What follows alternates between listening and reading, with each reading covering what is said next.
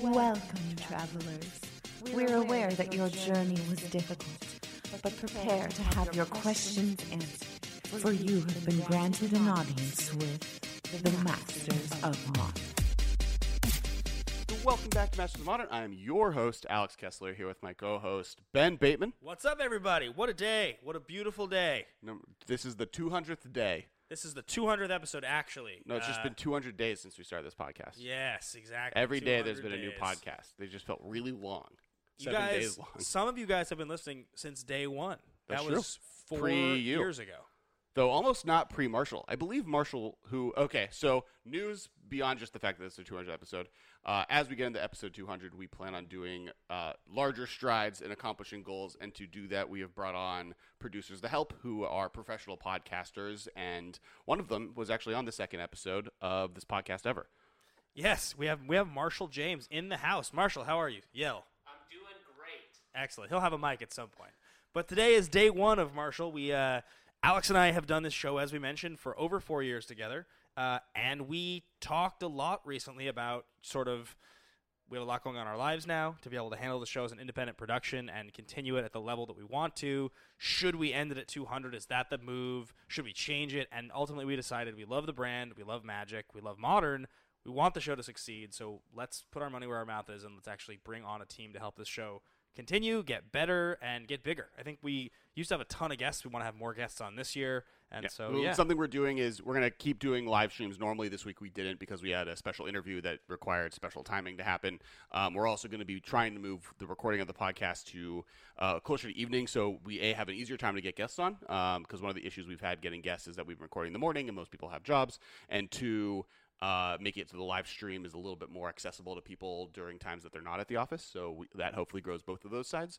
Um, this also, you know, will in the next month or two probably restarting the Patreon in a way that kind of makes it a little bit more exciting. Figure out what content needs to be released there early. Uh, that Patreon also is how it we're able to afford all of that we're doing, um, plus a little bit of money out of our pockets. and you, you guys may hear our audio is a little better. Uh, the Zoom that we bought with the Patreon money a couple years ago finally kind of gave up. It finally went out. We had to buy a new one. That's what we spent the Patreon money you guys gave us on was to make our audio better. So that's kind of a good example of what we want to do going forward is continuing to do exactly stuff like that. Yep. And uh, so 2019, 2000, 200, not 2000, 2000 episodes and beyond. New world, new future. Super excited. Um, speaking of exciting things, today's episode we have Gavin Verhey joining. Uh, that interview starts probably after we do a little bit. We're going to do a little bit of news on the GP that and, and other tournaments that happened this last weekend. Gavin has Um, been on the show once before. He's the senior game designer and product architect at Wizards of the Coast. Um, We did like kind of a one-on-one with him at one point. This one's going to be a little bit more about modern reprints, things that are uh, particularly relevant. If you guys heard his interview with Professor on Tolarian Community Mm-hmm. College, we follow up on some of those points as well. He's also kind of he's the uh, not the patron saint of modern. What's the like the ancestral gods of The architect of modern. Maybe I don't Something? know. I'm not There's sure. a thing, and maybe Kamigawa related. There's progenitor. of There you go. There we go. Progenitor mimic. That's a magic card. Um, so yes, we have some things to talk about today, guys. Uh, quickly, if you want to follow along in the conversation, at uh, the MMCast. It's not uh, the MMCast. It's at the MMCast on Twitter. Uh, we are. Uh, I am at Cass Wiley. You are. At Ben Bateman Media. Uh, you can also make sure to follow our Facebook group. It's really popular. Also, the big important thing now is go to the YouTube channel or iTunes and make sure to subscribe. If you're watching this on YouTube right now, hit the subscribe button down there. Comment because comments are really important to make it so that the YouTube channel grows, as well as share this in all the places. We appreciate it. We love you. Comment and like and subscribe though. Those three things. So we're gonna start out with some news. Um, there was some stuff that happened. I was waiting for that. You used to do that. It's like the good old days. Uh, a couple things that have happened. One of them is that this last weekend there was a Grand Prix in New Jersey. There was some uh, online discourse about coverage. Um, somebody tweeted at Wizards about what's going on with the coverage. Why can't I watch this? And Wizards' response, and I quote, um, here we go. As we begin to focus on Mythic Championships and Magic Pro League, we're adjusting our coverage for tournaments at Magic Fest. From New Jersey forward, we'll be posting critical end of tournament information on Sunday evening instead of round by round postings here and on our sites. Fans can still expect to see top eight deck lists and tournament results on Sunday evenings. I think I think the biggest issue that we'll get into, but more than anything, is just right now there's not a communication of what's going on.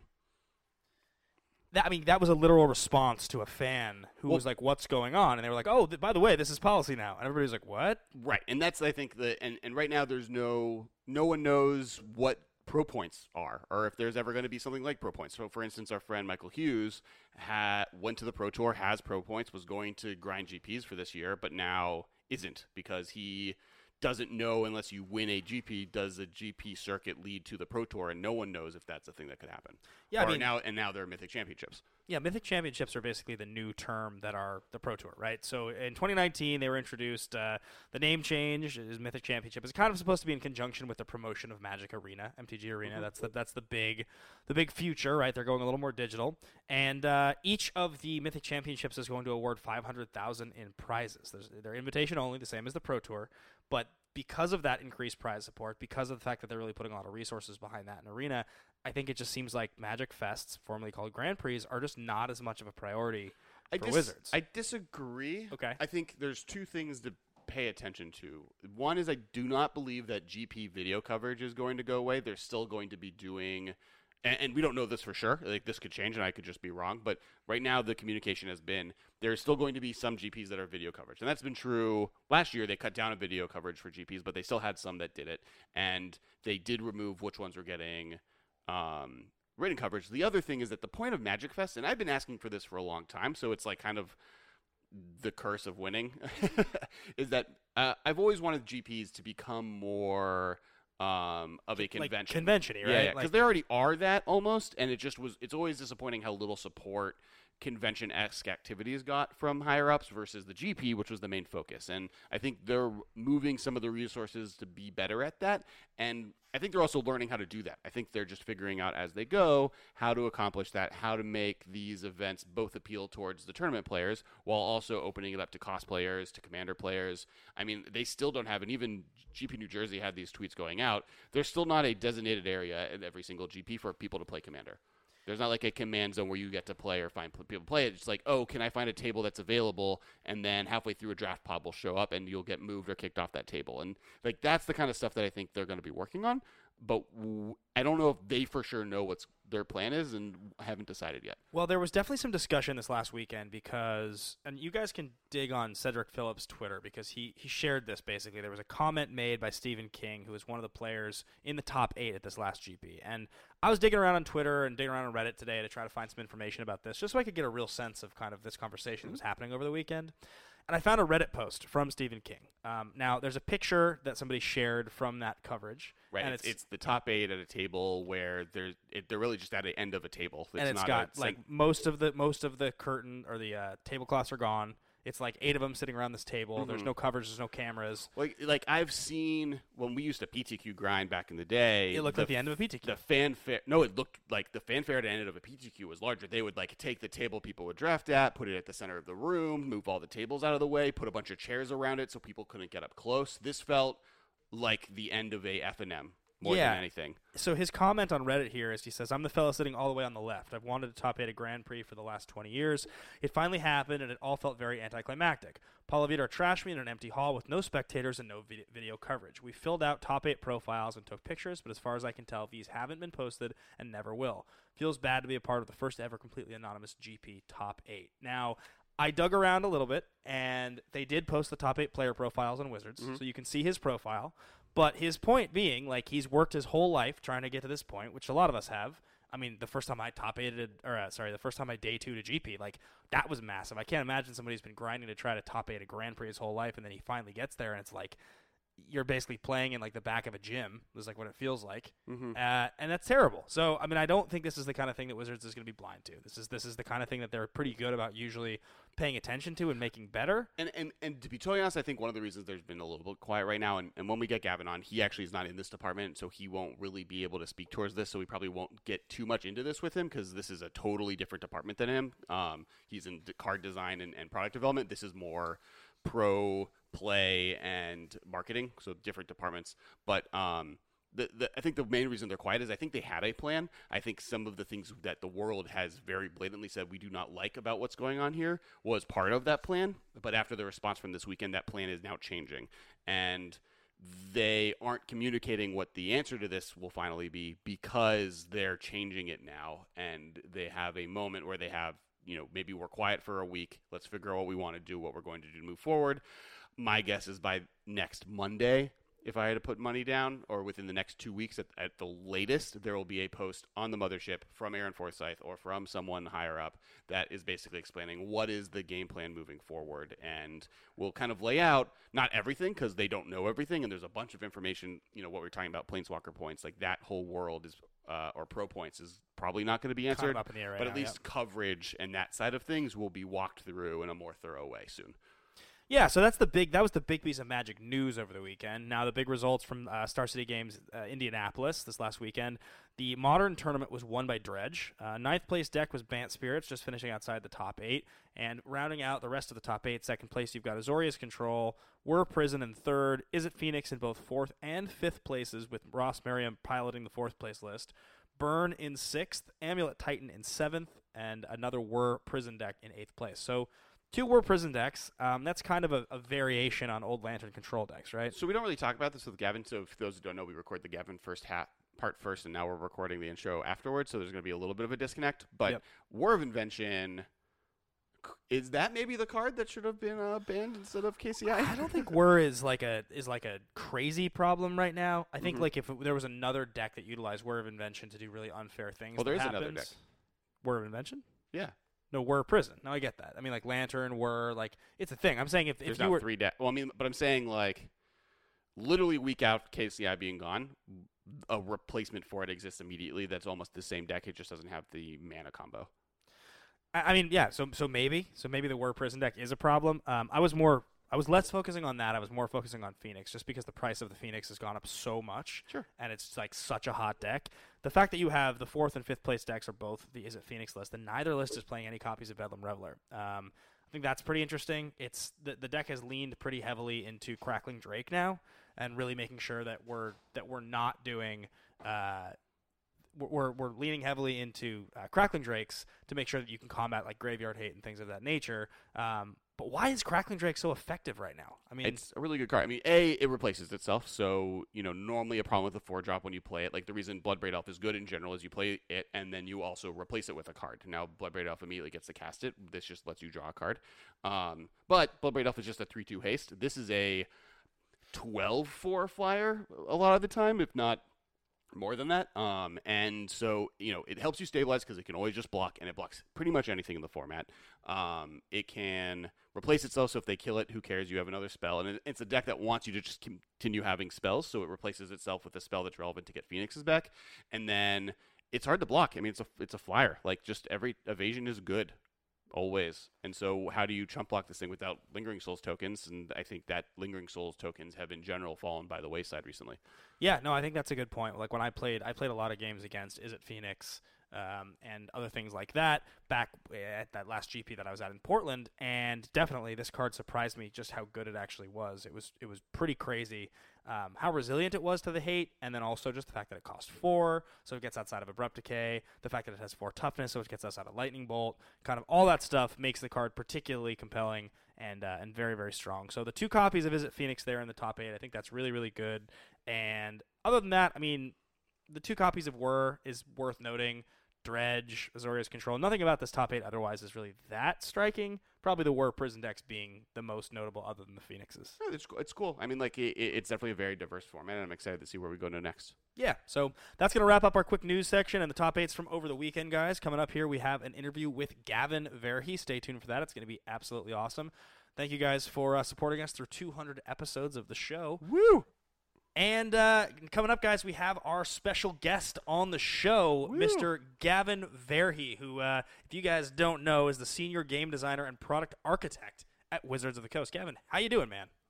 I'm doing great. Thanks for having me on. I loved coming on the show before, and I'm happy to make my triumphant return and talk with both of y'all. No, I'm excited. Congratulations, by the way, on uh, 200 episodes. That's amazing. Oh, thank you. Yeah, like this is this is 200. You, yeah, that's right. We t- we sent that in an email to you, and you know that. You're calling us out on the fact that it's episode, it was definitely on This the is rundown. absolutely, yeah, this is 200 episode, yeah. This is episode 200. It's a spe- you're you're a special guest, so that's why you're here for this. I feel so special right now. I'm on your 200th episode. I hope I'm on your 300th episode too. Keep up the great work. To all the fans that noticed episode 199.5, 199.7, and 198.8, uh, it was just to make room for Gavin on 200. It's very important. I have a big ego, so you know. Yeah. So uh, we talked about some stuff already, kind of with you know there was a tweet that went out this last weekend about kind of coverage updates, and we've talked a little bit about new Magic Pro play, and we do kind of want to hear your thoughts. We'll weave it in, but you know, Alex and I really wanted to ask some questions, sort of about uh, some follow up with the interview that you did with the professor on Tolarian Community College, which is a great interview, by the way. Thank you. I'm glad you enjoyed it, and it was a blast to work with him on it. And it, we have another piece uh, coming out later this week or next week, probably to stay tuned for. So. Yeah, I think I think one of my favorite things I we ever did on the show in the 200th episode, looking back world, is when the professor was on here and Ben actually wasn't able to make that episode. We spent an entire episode talking about how bad Jace Vryn's Prodigy was going to be in standard and in modern, uh, and then spent a year eating Crow. pigeon crow. To Yeah. be totally fair, that card was like amazing, and then has swung back to being just pretty good. It's not nearly as good as people thought it was in modern, though I still love it. I'm still a huge fan Uh, of that card. So you're saying, Alex, that the week where Ben wasn't on the show, you misidentified a card. All I'm saying, all I'm saying, Ben Yeah, is the key was- to success. It was because he was not here. Uh, Gavin, my ears were burning, and I did pick up on that, so I'm glad you just directly insinuated it as opposed to us just leaving it to be subtle. There's no need for subtlety when it comes to Alex Kessler calling shots. I don't know what we're talking about. Uh, all right, so So yeah, I I think just before we get into the full interview, just a couple things because we talked about it at the beginning of the show. Obviously, Magic is going into a kind of uncharted territory this year with its uh, focus on sort of an esports presence, the Mythic Championships being a major, major thing that people are focusing on. And, and there was some stuff this last weekend uh, about coverage for Magic Fest, formerly titled you know Grand Prix. Do you think? And I know this is not your department, by the way, so I'm not looking for you know you to re- reinvent the wheel here with this, but. Do you think that uh, decreased coverage on formerly Grand Prix, now known as Magic Fest, is healthy for Magic, even if it means increased coverage for Mythic Championships? Well, first of all, you're absolutely right that it's not my department at all. I don't really do any work on the event side of things. I mostly focus on, for those out there who might not know, I'm, I'm mostly focused on coming up with the cards do and what our products look like. With that said, you know, I always feel like we need to give the um, the best quality of coverage to our pros and our aspiring fans as possible. And I know we've got a lot of great plans in the works to do that. Yeah, I have a I have a lot of faith in Wizards' ability to kind of pick up the slack there. Yeah, and, and I guess so. I guess bouncing off that, eh, and, and maybe this is more in a wheelhouse that you have some of an idea on is not necessarily the future, but maybe the past. And and you know, you guys see on your end. I'm assuming you guys track information on how well different GPs and coverage and Pro Tours have done in the past. And being that we're a modern focused one, and modern GPs and modern Magic fests and modern Magic Mythic Championships, if that's a thing that actually ends up happening uh, in the future, are are all things that might happen was in the word on the street is this is generally true, but I want to know what Wizards thinks is is is modern considered a better viewership experience for people that that watch on live stream or through kind of esports coverage esque activities, or has your past been limited as more popular or standard, or what between kind of the major formats you guys cover has often the best viewership? Well, you know, I, I hate to answer it this way, but it kind of depends, you know, what you're going for. Because modern, like I love watching modern personally because it's a deep and diverse format. There's all kinds of decks. You're watching these matchups and you know all the intricacies of how the cards play out. And wow, there's this big flashy thing that happens, or the game's over in four turns, or this, you know, is he going to fetch for a dual land this turn? Like all these tiny little micro decisions that, um, because we've played with these cards for a long time and because the metagame is so diverse and, and because there's so many interesting cards that show up, it can be really exciting. But on the flip side, it's also very hard if you're new or even just you know somewhat new coming into the game to understand any idea of what's going on there. Where you know watching standard coverage you have the new cards being shown off. You have deck archetypes that players can easily understand and latch onto. Like you know right now of course with guilds of ravnica and ravnica allegiance out there you know the guilds are kind of a big focus in some of these three color decks. So it's a little easier to understand what's going on there. Um, so I think it kind of depends what player you are and what you enjoy. There's also, well, I'll say that limited, you know, traditionally is a little less popular than our constructed formats, just viewership wise. Um, there's a lot of players out there who love watching limited because it's kind of bare bones magic, you know, at its core. You see people draft, you can learn about how to draft and build your sealed decks better. And I've always enjoyed watching that too. So really, I think it depends on your audience and what they're looking for. And there's definitely people who enjoy all three kinds of play. Yeah, I mean, uh, the discussion there, sort of, of, of what is good and bad for coverage, uh, leads me to a question about modern as a format. You know, I know that you were instrumental in the development of modern. Uh, we talked about this last time you were on the show, and it's well known that your format, Overextended, kind of was developed concurrently with modern. So now that we've had modern for, I guess it's been what? This is going on eight years with modern as a format that exists. Wow. Um, now that we've had it for that long, do you feel like modern on some level has been solved? Like, do you think that the linear nature of it being this this really, really, really sort of solitaire driven format, where the fair decks that are interacting a lot are maybe a little less potent, is that a problem? I mean, is that something you can combat with bannings? Do you think it's still healthy? I feel like modern is in a really good spot right now, actually, and you know, there was a point in time where I was worried maybe we've just seen all we're going to see that Modern has. Maybe we've found all the decks and found all the archetypes, and occasionally a new card will come out that will support those, but that's kind of it. But, you know, over the past couple years, I think the format has constantly reinvented itself with things like the Death Shadow deck. Death Right. Shadow's been around for ages. Like that card was printed years and years and years ago, long before Modern, and it didn't show up anywhere. And it wasn't like like one individual new card was like, this is it. This is what's going to make the deck playable now it was like, oh, a bunch of people just figured out that this thing existed. Lantern Control, the same deal. Like that deck, no one had played anything like it, and someone just kept hammering on it and hammering on it and hammering on it until they tuned it into the right state. Most recently, with Krark Clan Ironworks, like that card's been a, a powerful potential combo piece for a long time, but it wasn't until recently with the, some of the cards that were added, like Scrap Trawler, where we really started to see the deck take form and show up in Modern. And so yeah, it's. I mean, I feel like there's still room to explore in modern. Honestly, there's probably decks out there right now that someone hasn't found that is that are totally reasonable to play, and I look forward to finding out what those are. In the meantime, you have new cards make a big difference that can totally cause resurgence. Like Teferi, Hero Dominaria, when that card hit, that made Control do a lot better than previously before. It's you know, it, and that card's had a gigantic impact on the modern metagame. So I think there is a lot of room to explore, and I think that new cards can make a big difference. Granted, bantings bannings are still a way we can shake up the format. Um, not that we ban cards specifically because of of that, but you know if a card gets too strong, we can always we can always ban it. But I don't think we need to resort to that. I think we can use uh, new cards as a great way to help give old decks tools to compete. Yeah, I mean, I think a, a strong philosophy and, and statement we've made in this podcast many a time before is that, like, if you actually go back and start looking at every standard set that's been released, most of them have affect modern in major ways. Dominaria with Teferi, you know, even now we're walking into Ravnica Allegiance and we're already seeing Wilderness Reclamation like seeing play and, and lists popping up of different ways to take, you know, value off of that card. And it's obviously starting to be po- uh, powerful in standard. And that's a card that easily could become powerful in modern, eh, similar to Teferi, where you play it, you tap it on turn four, but then you untap, and then you have all of the cryptic commands in the world to be able to cast on your opponent's turn. So, like, there's definitely standard sets have an effect on modern that have just continuously mixed up what was going on there. And then on top of that, you add the fact that, yeah, as Gavin said, bannings have always been another tool. I mean, I mean, Ben, you're a brewer, right? I, we've talked before. You've brewed all kinds of sweet, sweet, sweet decks. How many of the decks that you've brewed would you say are just like one card away? Like if you had one more piece or one more kind of like you know counterspell at the right mana cost or whatever, that you could make it. You can make it awesome. I, bet- I bet there's a number of decks like that. Well, And- to be fair, uh, according to my opinion, all of them. But uh, Well, I don't know th- that my th- there you opinion's I feel like most of them need like three cards to be good. But you know, I, I know I've built a lot of decks like that. I'm sure many of our listeners have built a lot of decks like that. And all it takes is standard having like the one piece you need to make a deck resurge. Um, with with Ironworks, it was Scrap Trawler, right? That the existence of that card made the deck basically appear out of nowhere. So so many decks are just on that precipice, and standard is always going to keep printing cards. So it's just a matter of time until something shows up that I don't know makes blue white spirits good again or something. Yeah, I mean it's interesting you say that, and we did see a big banning this this last week. Um, Krark Clan Ironworks is gone. You mentioned that that was a card that had made an impact.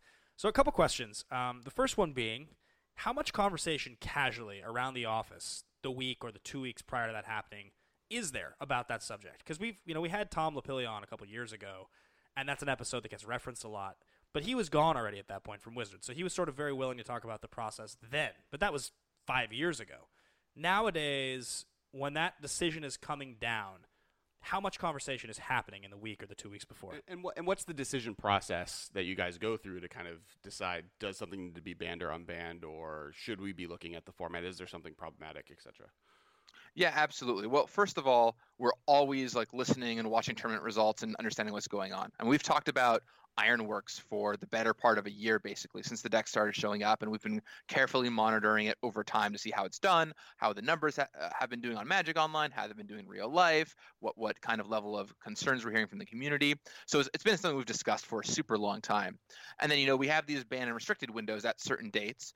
And the conversation always ramps up around those times. You're absolutely right, Ben. That like around those times of the year, uh, it's like okay, let's start talking about this a little bit more, and we make the actual decision uh, a couple weeks basically before the banning announcement goes out because we need time to.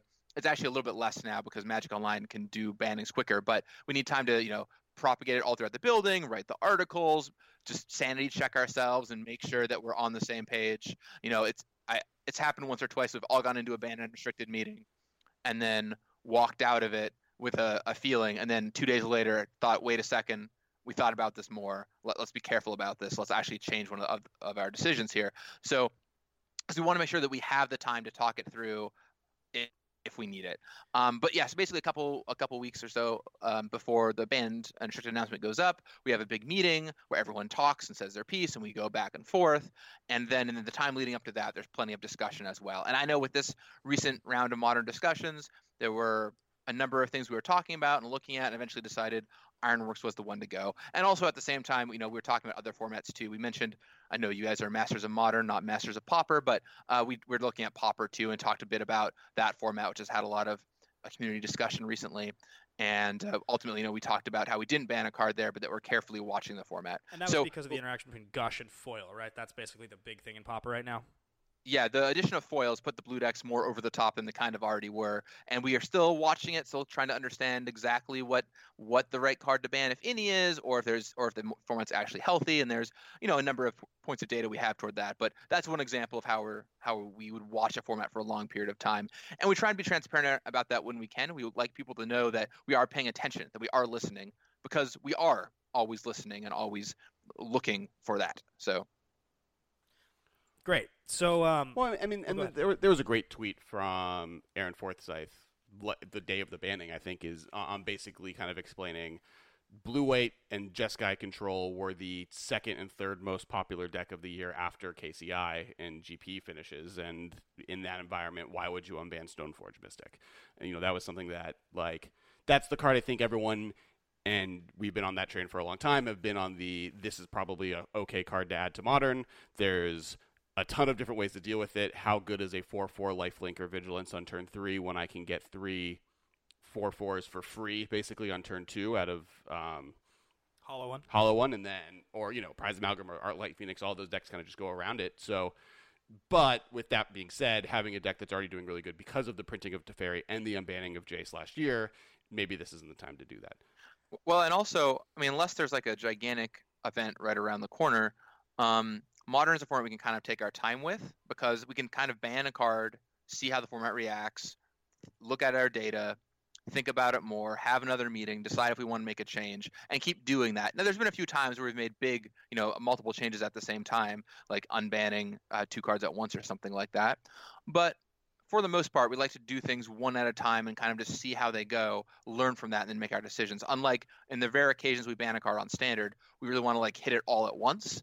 Um, because you know the standard has a, has a much shorter life cycle and every little bit counts. With modern, we can kind of take our time and see what happens just a little bit more. Now, the card ultimately that was banned was, I would say, it, it's fair to say, Alex, that you and I both believe it was a pretty big surprise. We didn't we didn't expect that this was the card. There was a lot of offenders that we thought were higher on the list and unbannings that we thought were maybe a little more likely.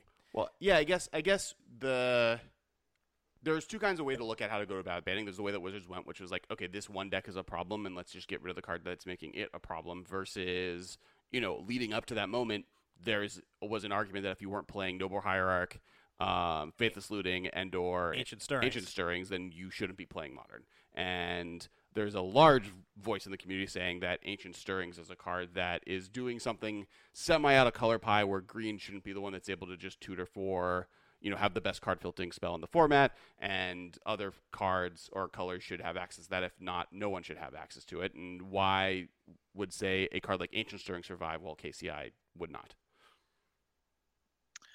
Yeah, well, first of all, before I say much more on this topic, I should say I the play design team is the team that manages the bannings mostly. I'm abreast of the conversations. I talk with them about a little bit, but they're the ones who ultimately do make the banning decisions. So um, I I don't know as much about this one as maybe some of the other ones in the past. I have a have a good idea, but just to say that someone like Ian Duke could speak to this a lot better than I could.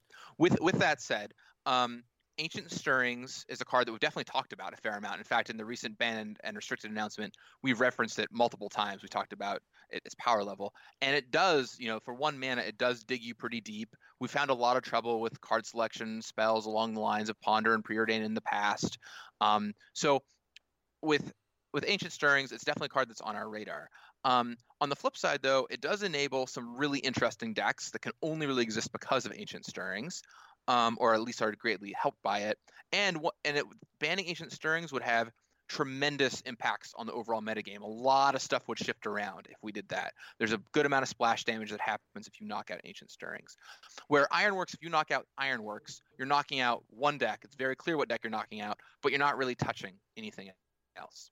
So ultimately, you know, banning Ironworks is a way to knock that one deck. We can keep an eye on ancient stirrings and see if it's a problem once again, we don't have to move fast on modern. We have time to look at it and think about it and make decisions. Ancient Stirrings, is, is it going to ultimately be too strong? Maybe. I mean, right now we're okay leaving it and and figuring figuring that out. If you were to come back from two years from now and t- told me Ancient Stirrings was banned in Modern, I would believe you. But I'd also equally believe you if you came back in two years and from two years from now and told me it wasn't banned in Modern. And mostly, I'd just be curious where you got your time machine from. But um, but regardless, I yeah, I'm happy with the ban of Ironworks and knocking that one deck for now. Now, one of the things that you had talked about in your interview with Professor was that fetch lands, their effect on coverage, their effect on standard, and even to some degree their effect on modern, that is an interesting part of the conversation as it pertains to your decision to design products that will include valuable reprints. I know that's a huge part of your job, so the decision to ban something that's you know at least six months out has to be something that's on your radar because you don't want one of your most exciting cards you're putting in a reprint set to obviously not be valuable by the time that actually gets reprinted. Correct? Well, you know, we choose we choose reprint cards for a variety of reasons, and yeah, when, when we ban a card, it means that it's no longer as exciting to reprint. So we have to be careful about um, what we choose to to ban if we've got it coming out later on in a, a reprint set of some kind. But we're also willing to make exceptions. You know, sometimes we've we have had cards coming out later in a reprint set. When I think back to Stoneforge Mystic in Standard, it was in a Challenger deck, or in a not a Challenger deck, in an event deck event at deck, the time, right, I remember. And, and we banned it too, right? regardless, which was a little little out of character. But so, you know great. You that could- is a consideration. I, I, I at least had one friend who actually took the event deck to a tournament sanction, uh, like a an REL tournament sanctioned event because you it was the only way you were allowed to play Stoneforge Mystic for that event.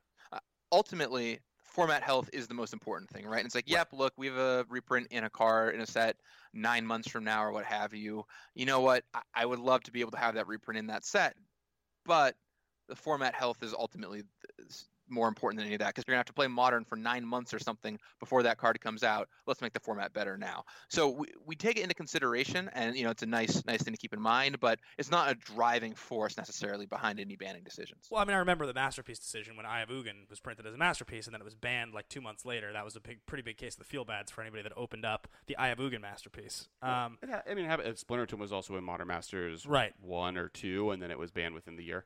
So on the topic though of fetch lands, um, one of the things you told Professor was that more master sets, if you guys were going to print them, would have included more fetches. But because you have plans to use fetches in other situations where you can reprint them, What's more, that master sets are no longer a thing, right? Well, yeah.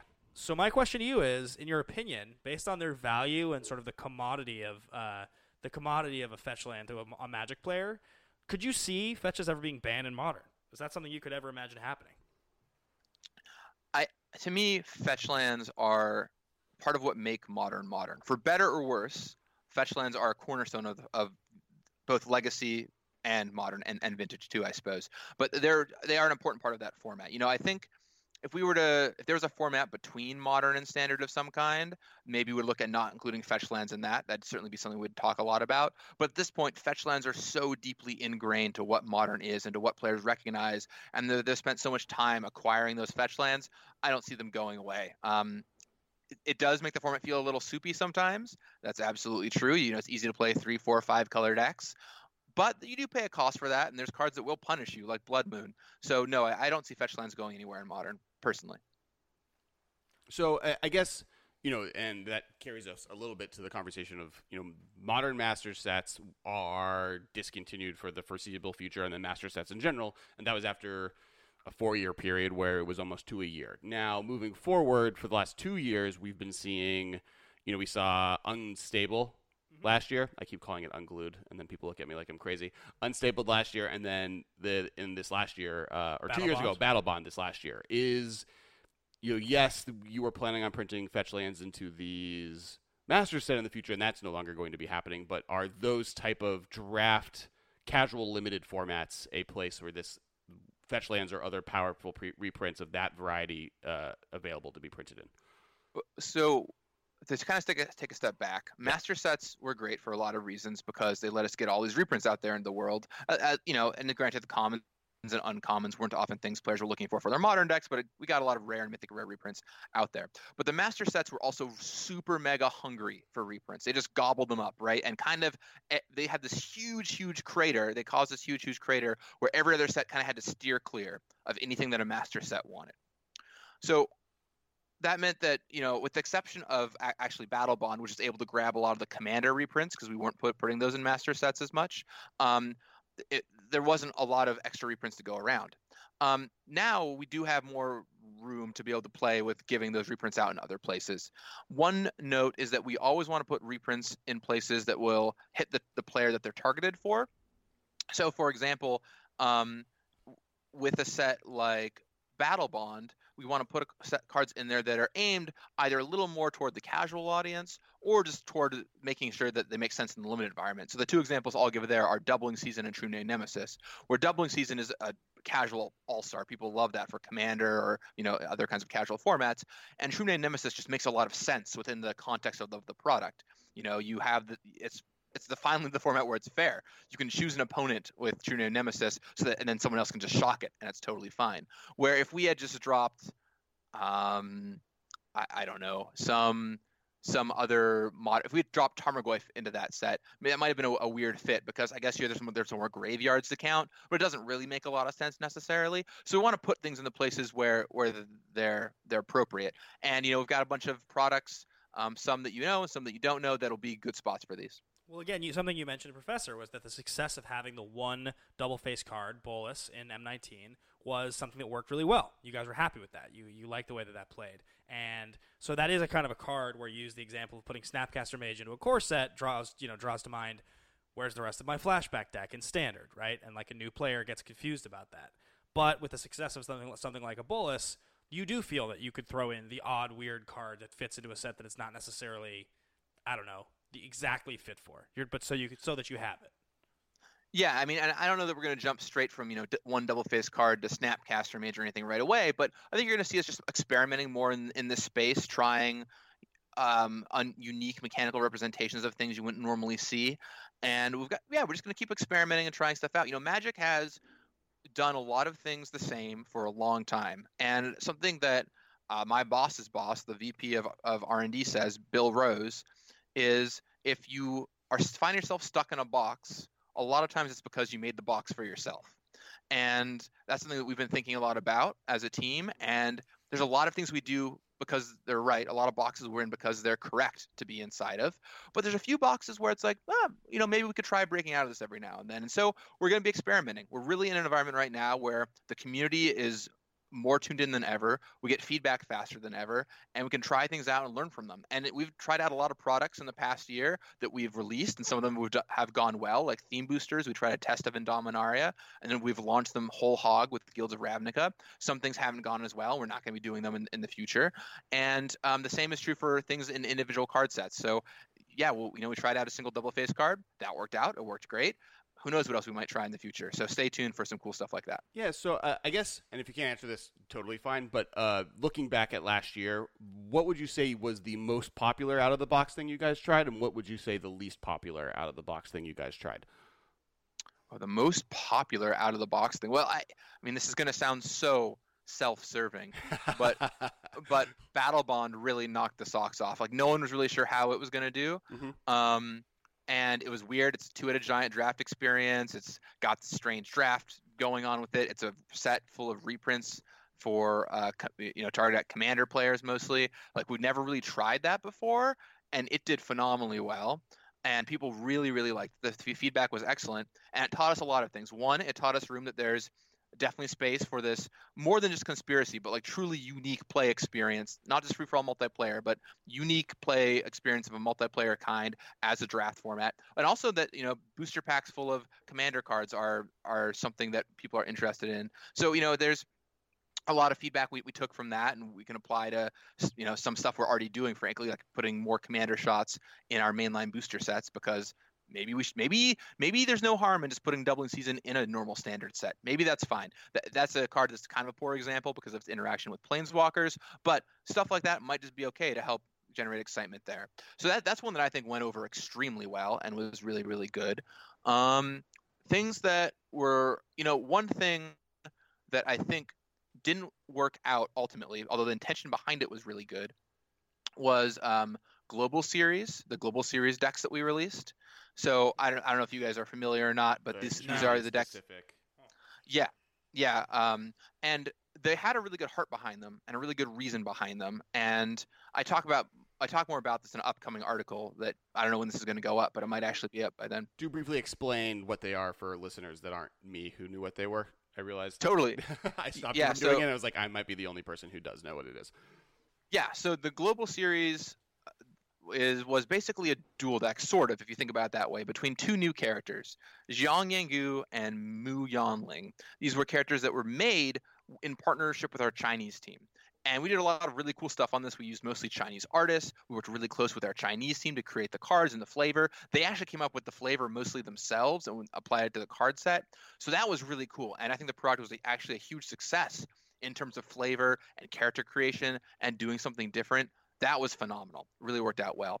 Um, but if I could do it again, th- the problem was we're kind of stuck in this hard place where we wanted it to be an introductory product for the standard uh, or for the Chinese market, and because it wanted to be an introductory product, it needed to be standard legal. Currently, all the intro products we make are standard legal, and because of that, well, there was a lot of weird questions about legality. Where was it going to be legal in China? Was it going to be legal all over the world? If it was legal just in China, would that fracture the metagame at all? And so the solution we found that was the best and used our resources most effectively was basically to make a lot of the cards on the weaker side so that they wouldn't have any risk of showing up in standard tournaments. And ultimately, what happened is we released this this cool looking product with cool flavor, with new characters, and the cards weren't exciting at all. And no one was really evangelizing the product because even the experienced players were telling the new players, "Nah, don't buy that. That doesn't have stuff that's exciting for you." So if I could do it again, I would definitely do that whole thing differently. The cards would would probably not be standard legal, and that way we we could just make them whatever we wanted. But that product had so much potential, and how it ended up going was not as well as I was hoping for. So, you know, we could do potentially do another global series in the future that remedies those issues, but that was one we learned a lot from and wasn't quite as much of a hit as we were, were hoping it would be. I think we've learned from uh, Nemesis Prophecy and Mercadian Masques that weakening a set intentionally is not a good idea for Magic. um, and then the second question I had for you is: you are classically somebody who is like really, really, really likes flavor, though, right? Like you're, you're one of the few people I know who Kamigawa is one of your favorite sets of all time, correct? Lo- I, Kamigawa block, love it. Yeah. Well, You and- criminal. And, all of Tumblr. Ugh. Um, okay, so we have a couple fan questions You, here. you know, can, can I just say something? Can I just say something? Absolutely. People, Kamigawa gets a bad rap. There was a lot of From me. constructed cards in those set. In fact, if you look at standard at that time, there was a ton of Kamigawa cards played in standard. You had a ton of great green green ramp spells that are still played today. Some of the most iconic ones: Kodama's Reach, Sakura Tribe Elder. You know where- those came from? Kamigawa, popular legends, Meloku. Like there's there's all kinds of really cool stuff that came out of that block. I truly think the big problem was that the flavor was just the way that it was taken was just so unapproachable. Um, that for, for most of a Western audience, that it didn't work out. And if we did Kamigawa again, I think I personally believe we could give it a new, uh, you know, do the flavor better this time around. Make it something that both a Japanese and and uh, Eastern audience and a Western audience could enjoy. Plus, that that kind of media has propagated further. The world's closer now. A lot of people know those tropes a little better. And instead of focusing on, you know, tropes from the a much older time in Japan, you can focus on newer tropes that have been generated. We can make a really cool world. You could get a lot of those cool cards back. So I'm just saying, I'm just saying, Kamigawa was a lot better than better than people thought, and I think it has a lot of potential. You guys, you guys can soundbite that, put it on Tumblr, Reddit, or whatever, and people will eat it up. But I, I am so there with you for Kamigawa. Um, that, that's all I got. Also, like the mechanics just weren't weren't great. Like like Soul Shift is a pretty weak mechanic. Yeah, Splice is super me. parasitic. Um, just anyway. anyway. No, I mean ninjutsu is great. There there are parts of that set that I Yeah, love, Ninjutsu's and sweet. Yeah, like, ninjutsu's amazing. Yeah, that, and- ninjutsu is a wonderful mechanic. and mechanic. it's a it's like a slam dunk flavor thing. The biggest problem with ninjutsu is that it was in a small set starting, so that there's just not that much of it. I would want m- Right. way more. Let's get more ninjas. I'll tell you what, Gavin. If you guys ever go back to Kamigawa, Alex and I will start a podcast called The Brothers Yamazaki, and you will be the very first guest. I'll tell you that's that's you have my word. Our producer Marshall is very excited.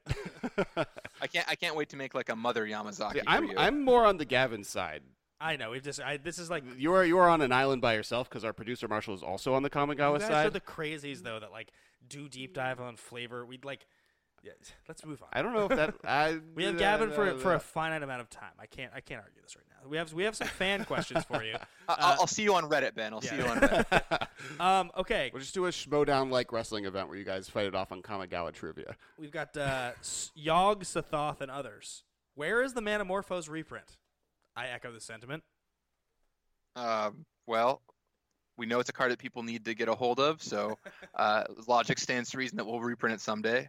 Uh, It's like ludicrous how expensive that card is at common. I like one. Isn't it uncommon? It was. It It is. was a common but originally, in and then was when it Eventide or it in was Shadowmoor, it was a common. Yeah, it's like over twenty dollars now. I think in the secondary market, it's nuts. Um, you know, you know, one, one thing I want to stress is we know what cards players need to get a hold of, and so we're, you know, we always have that on our radar. And with a card like Manamorphose, we know we need to reprint it somewhere. You know, we have some ideas about where that might be, but also keep in mind it takes a long time for us to react to things, just because our time to make Magic sets is, is such a long pipeline. So it's it's in our minds. We certainly know that card need, needs to get out there. Stay tuned. Uh, between Eventide and Kamigawa, which set do you like more? No, Kamigawa, it's not close. You guys are insane. Shadowmoor and Eventide had like a bunch of sweet like hybrid cards, all the cool like all the cool like uh, five drop like the No, no, no. You don't get Shadowmoor. I said Eventide. Eventide's a good set. I mean, it does have one of my favorite cards of all time, which is Glen Elendra Archmage. That card is nice. Even Mhm. yeah, that card is insane.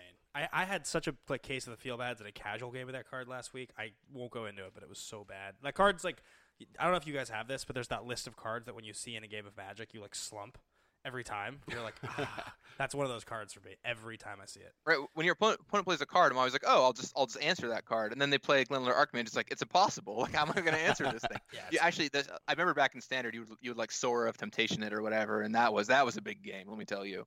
For sure. Um, we have another question here from uh, Side Norna. Why is the best mana dork in Modern a human? And why is there no one mana elf that taps for more than one color and has upside? And has upside. is there one that just does that neutrally? Yeah. well, why is the best? You know, uh, one. Okay, so to go to the question, why is the best one mana dork in Modern a human? A fascinating thing about Modern, and part of what I think gives it appeal, is that it has this wild collection of cards from across Magic's history, and kind of just whatever is the best bubbles up to the top, whether it's intentional or a mistake or whatever. And Noble Hierarch is just one of the best one mana cards ever printed. It's amazing. Um, so naturally, it's going to bubble up to the top, and we don't really make a lot of cards that are better better than Noble Hierarch. So it's you know probably going to stay on the throne for a while now. So it, it's not a satisfying answer, but there you go.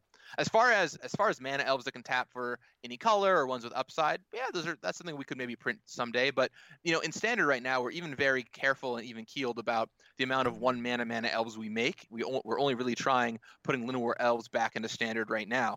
So it's possible someday you might get that, but I, I wouldn't. Uh, let me put it this way: I would keep holding on to your noble hierarchs for now. I mean, I feel like they did. Like the to respond to the internet question, Deathrite Shaman was printed, and they had abandoned every format that exists. It's a strong point, actually. Yeah, that, that was your And one. that is an elf. that was your one mana mana dork that produced more than one color and was an elf. So there you go. Next With lots of question. upside. Next question. Uh, th- we had one last question here for you. Um, this one is again from Side Nora. Um, modern is often a format of overpowered threats and underpowered answers. Given the limits of standard, how can modern get better answers? Yeah. Um, you know, I think there's a lot of ways that we've found to put cards into standard sets that impact modern without ruining standard in any way. Um, and a lot of those actually are the answers that you're looking for. When I look at a card like Assassin's Trophy, like, yeah, it's good in modern, or sorry, it's good in standard. It shows up, it gets played in green black decks or whatever. But in modern, it really, really shines. And that's the kind of thing that we can make because if we make a if we make a threat that is too strong in in modern or strong enough for modern, it's almost certainly going to be good enough for standard, and that can cause a really huge problem. But if we make a really good answer, there's kind of a limit on how good an answer can be. And even if it's if it just kills anything like Assassin's Trophy, well, that's only so good in standard, and it's just better in modern because there's more the things that are important you need to kill. You can kill your Urza pieces or what have you. So that's a pretty sizable difference to me. There's also some things we can key off of in modern formats um, and eternal formats that standard doesn't care about quite as much, like converted mana cost. Not to just use another black green instant, but abrupt decay is a great example of this because it targets things that have converted mana cost three or less, which of course legacy and modern are full of. So there's ways, there are some tricky ways we can we can try and get around it, um, especially with those answer cards. Uh, yeah, so I guess uh, then this is kind of plays off a little bit of the because there's this now there's this whole conversation about best of one versus best of three, um, and a lot of the play design team has kind of tweeted about how a lot of these, for instance, these double face cards are designed to be somewhat neutral and somewhat S- split cards. you know, split cards. Yeah, sorry, split cards are, are are designed to give kind of m- decent answers that are more limited and then more generic, powerful sides. Is Wizards with best of one even on there looking to find more versatile answers to put into standard that also maybe have it would have a powerful effect on modern in the future. Uh, Yeah, I mean, you know, first of all, best two out of three isn't going anywhere. We're still using it for paper going forward. You know, you can, you can play it sometimes on on Arena, um, but we are designing knowing that Arena exists and the best of one is in mind, and trying to do all kinds of tiny things. From yes, modal cards like like you mentioned, charms are a great way to do that, or split cards are a great way to do that. To even tiny things. For example, you're gonna you're gonna see us upping the amount of looting in in some sets. And Okay. why, why why would you do that? Would you ask? Well, if you have looting in your set, it makes or rummaging, it makes situational cards better. You can main deck your naturalize or something, and then just discard it to a draw and discard effect if you need to. So there's all kinds of tiny quality of life changes we're doing to help out Arena. But those the great thing about those cards is they all still work great in normal best of three matches anyway. Your looter is still excellent. So there's tiny little things like that we're doing to help out. And we're designing a few cards with that in mind. Things like Knight of Autumn, for example. Um, well, not designed explicitly for Arena, were made with Arena in mind and help out Best of One a lot. Um, so it's something we have very much in our in our brains as we're making these cards. But Best of Three is is not going anywhere. you know the ascendancies were extremely popular uh, cards in Khans block and you know Khans was probably that was the one cycle that was a big addition to different cycles that exist because Khans did the charms Khans did the dual land or the tri lands uh, as kind of follow-ups from that set um, now we come to ravnica block we're back and every color didn't get one, but Simic got an ascendancy. Was there ever a conversation of creating ascendancies for all of the guilds in their entirety, or was just Simic Ascendancy's name for that two mana enchantment that had multiple effects just a, a happenstance? Yeah, you know it's so funny, and and as an English major, creative writing major, I really like to point to this as the power of words and how much words have meaning. There was never any cycle of ascendancies in the set. That wasn't a thing that we were trying at all, and but the word ascendancy is tied to just a previous cycle of magic cards. You hear ascendancy, you think about these old ascendancies. And when you know everyone was seeing the cards and we saw the slideshow, and the slideshow is this thing that happens in R and D where before a set goes out into the world, we uh, see all the cards that are in, in that set and everyone comments on them all together as a group. And we saw the ascendancy, it came up. People noted that it was close to the Khans ones. We all made that comment, but decided, you know, and Crave took that back and ultimately ultimately decided to go ahead with it anyway. And I've gotten so many questions about that exact thing because of just the one word. There weren't anymore. It's just another word like any other word that might show up. But because it was tied into a cycle, you expect this thing. It's like if we were to make a card that had charm in the name but didn't have three modes or something like that. Um, so it's fascinating. It's really interesting. But no, there were never any more um, ascendancies to think about. Although I do wonder now what all the other ones would have looked like. What does a Rakdos ascendancy Well, look think- like? I, I think Who there's uh, yeah there are some enchantments in the sets that almost point at it. So for instance, the red green. Whenever an opponent casts an instant or sorcery, they take a damage, then you can sack it to naturalize. Like there's like things that like could have been ascendancies too, which I think is where like it even jumps up farther. Theater of Horrors could have been an ascendancy, for example. You know. I think what's interesting about that is that Simic Ascendancy truly matches the word ascendancy more than any of the others do because it's you're building counters on it. It's actually ascending to a higher level to win Well, that's why they named after it. the ascension, right? So like, but that's the funny part is like it, it's it truly actually is using the word properly, whereas the other ones have repeatable effects, but they're not they're not re- increasing their sort of size permanently with every single instance. I mean, um, Jeskai Ascendancy increases all the things in play by That's plus true. one plus Ma- one every time. It Maybe casts. Jeskai Ascendancy is the closest one, um, but in any case, so Uh, so my Uh, second, y- and yeah. the, the other funny thing, a little piece of trivia, is they were originally called um, something else, and then late in the process, the the Khans of Tarkir ones, Mhm. uh, and then late in the process, we changed them to Ascendancy. So it's funny that's actually coming back to get us now. Well, Alex and I at one point did a whole episode. That's like two years ago now, I think, and it was uh, incomplete cycles that we want to see completed. oh yeah. So it was like the, the swords that haven't been printed yet were like one a good example of them, and I think we might have talked about the ascendancies at that point. We talked about the rest of the commands. So, so officially putting in a petition for finishing up the Simic Ascendancy two mana enchantment cycle of Ascendancies. And my last question for you, because I know we're out of time here. I, I, I just want to say one thing on that yeah. really fast, which is I definitely pay attention to these uncompleted cycles. I love finding places to complete them. The fact my job is to work on all these weird wild sets like Commander and Battle Bond means I am constantly looking for places to put them. So you've now incepted into my head a little bit of uh, Yes. of, of other ascendancies. So so it's there. It's kicking around with I don't know the uh, the the last the last magus that we need to print and the next morphling we need to print and all that fun stuff. So you and I have talked about this off camera before, and I've asked you once before. Where is the foil reprinting of Oh, Worldly Tutor? That was absolutely going to be my question. Why, why do all of the other tutors have a foil printing and still to this day, even though you acknowledge it, I think you even had like a aha moment at dinner where you were like, oh my God, you're right. It still doesn't exist, Gavin. What's going on? all I'm gonna say, all I'm gonna say, Ben, is since we have talked, I brought it up inside this building. So now, now the world Okay. knows there's no worldly tutor, and uh, whether or not that is remedied, time will tell. But it is my goal to get into a set. You know, it's funny, like how much little interactions can influence a design. But a lot of times they're just tiny little holes in a set you're looking to fill, and you're like, oh hey, yeah, this could be a great fit for for this set. And just having that backlog in your head, that you can kind of reach back into and say, hey, you know, one person wanted this. That means there's probably more people that want it and it's a relatively inconsequential put uh, a spot in a set. Let's put that in. There's a lot of cards like that rattling around in my head. Or when I'm making a new card, it's always easier to start with an idea than to start with nothing. So I'll be like, okay, well, this commander set needs a new card. Let's make the next ascendancy, right? That's gonna be a fun thing to make. Um, so yeah, that, that kind of stuff is is always in there, always in my head when I'm making cards. And so if you have anything like yeah, I need a foil version of XYZ card, or man, I wish this cycle was completed, or anything along those lines, please hit me up. And you can always message me on Twitter or mm, you know wherever you find me. Find me in the streets. Don't stalk me though, and just ask whatever questions you have. I mean, you guys named a card after my co-host here once, so when Worldly Tutor gets its reprint, I hope that I'm in the flavor text. I, I literally couldn't believe that. By the way, I had. I mean, it was a set that I lead designed, and Alex, you and I have known each other for a long time. Mhm. And then one day, I just am looking through the file, and Creative had just populated the file with all the names they came up- up with, and one of them was Kess, and I just could not believe it. could not believe it. And when we got into the preview room, me and Blake and a few others were assigning preview cards, and I, I just started it off by saying, "Hey, look." There's a card, and I know where we have to put it. I know, I know they're not a commander Yes. podcast, but it has to go here, and uh, I'm really glad that worked out. Well, no, I mean, first off, it was the like top five moments of my life finding that card out, but also for the summer beforehand. So the command zone guys get card files early, especially for the commander ones, because they have to do game nights, and that takes longer time to kind of produce that content.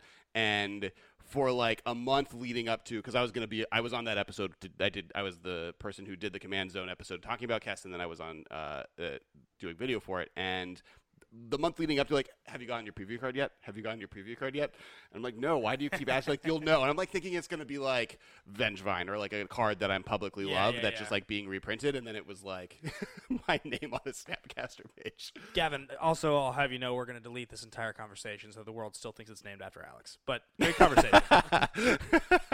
um, I think that probably wraps us up. yeah, probably wraps us up. I We, mean, uh, we've, we've uh, confirmed that Kamigawa is coming back next year. Yeah, uh, and then yeah, Yeah, I mean, other it's, take stuff. that sound bite, put it on Twitter. Everyone will love you. So- Perfect. And it sounds like hopefully we'll be seeing you for our little local tournament that we run in Los Angeles here pretty soon. So you know, fingers Yeah. crossed on that. yeah, I'll be I'll be down there soon, and um, I look forward to seeing you all then. Thanks again for having me on. I really appreciate it. Congratulations again on 200 amazing episodes. Thank you. Thank Here's you. the 200 more. It's my job to make sure that Modern is in good enough shape. You'll have 200 more episodes. Perfect. So, let's do it. Thank Thanks, you, Gavin. We'll talk to you next time. Talk to you soon. All right, thanks. Bye. All right, see you, man. All right, so Gavin Verhey, what an awesome, awesome, awesome guest for episode 200. Progenitor. I said that word wrong. Of modern Progenitor, progenitor. Progenitor mimic. Do you know what that card does? Uh, yes. Use your feelings. What? It like comes into play and eats a thing and becomes no. I think it's like a Simic card, maybe. It's like blue green five, possibly. There you go. Oh, yeah, every turn. Yeah, yeah, It's mythic. I think it's pretty bad.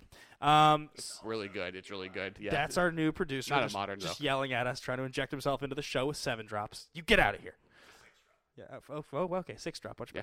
better. I've played that in a lot of commander games. It's in, in every commander Simic deck I've ever built. So that wraps up our 200th episode, guys. Thank you so Yep. much for the support this whole time. Uh, as we mentioned at the beginning of the show, like, subscribe, comment on YouTube. It's the most important thing at this point to help grow the video presence and uh, To help grow know- the podcast. say what? To help grow the podcast. Absolutely, and and uh, with any luck, with any luck, we will have we will have put card images to this video. Uh, if not this one, then another one soon. But that's something we're working on. You guys have asked for it. We've heard your call. We're uh, we're really excited about that. And um, yeah, I think that's gonna pretty much wrap up my Uh, big thank you to the Command Zone. They've supported supported us through the last 200 episodes. Uh, Collected Company has been our home since Rocket Jump was our home before that. Uh, big shout out to every guest that's been on the show for the last 200 episodes. Um, shout out to Glenn Jones for being on the first five episodes, being our original co-host. Shout out to Ben for joining in after that. Shout out to Marshall for j- being on the second episode ever and then now helping us make this into the next future. Shout out to Craig who just entered the room randomly. He's been a guest on Um, the show. He's been a, a, a relatively large supporter of all of my entertainment endeavors in my life, and then uh, big shout out to everybody else. Big And- shout out to Michael Grothy, who's a Yeah. who's like a longtime uh, guest and, and co-host of the show now. Yeah. Um, and and Wizards of the Coast for making the best game of all time. So, and Gavin Um, for coming on the show yes. and doing an awesome interview. And yeah, all right, guys, we'll see you same time, same place next week. We will be live streaming. Watch the feed at uh, at the MMCast on Twitter to find out when we're going live. Uh, and uh, yeah. if you sub- if you subscribe, you should get a, a notice that it's happening. yeah, Cool. All right, guys. All right, thanks, guys. Bye. Thank you for your attention. For further inquiries, send an email to the mmcast at rocketjump.com. See you later, alligator.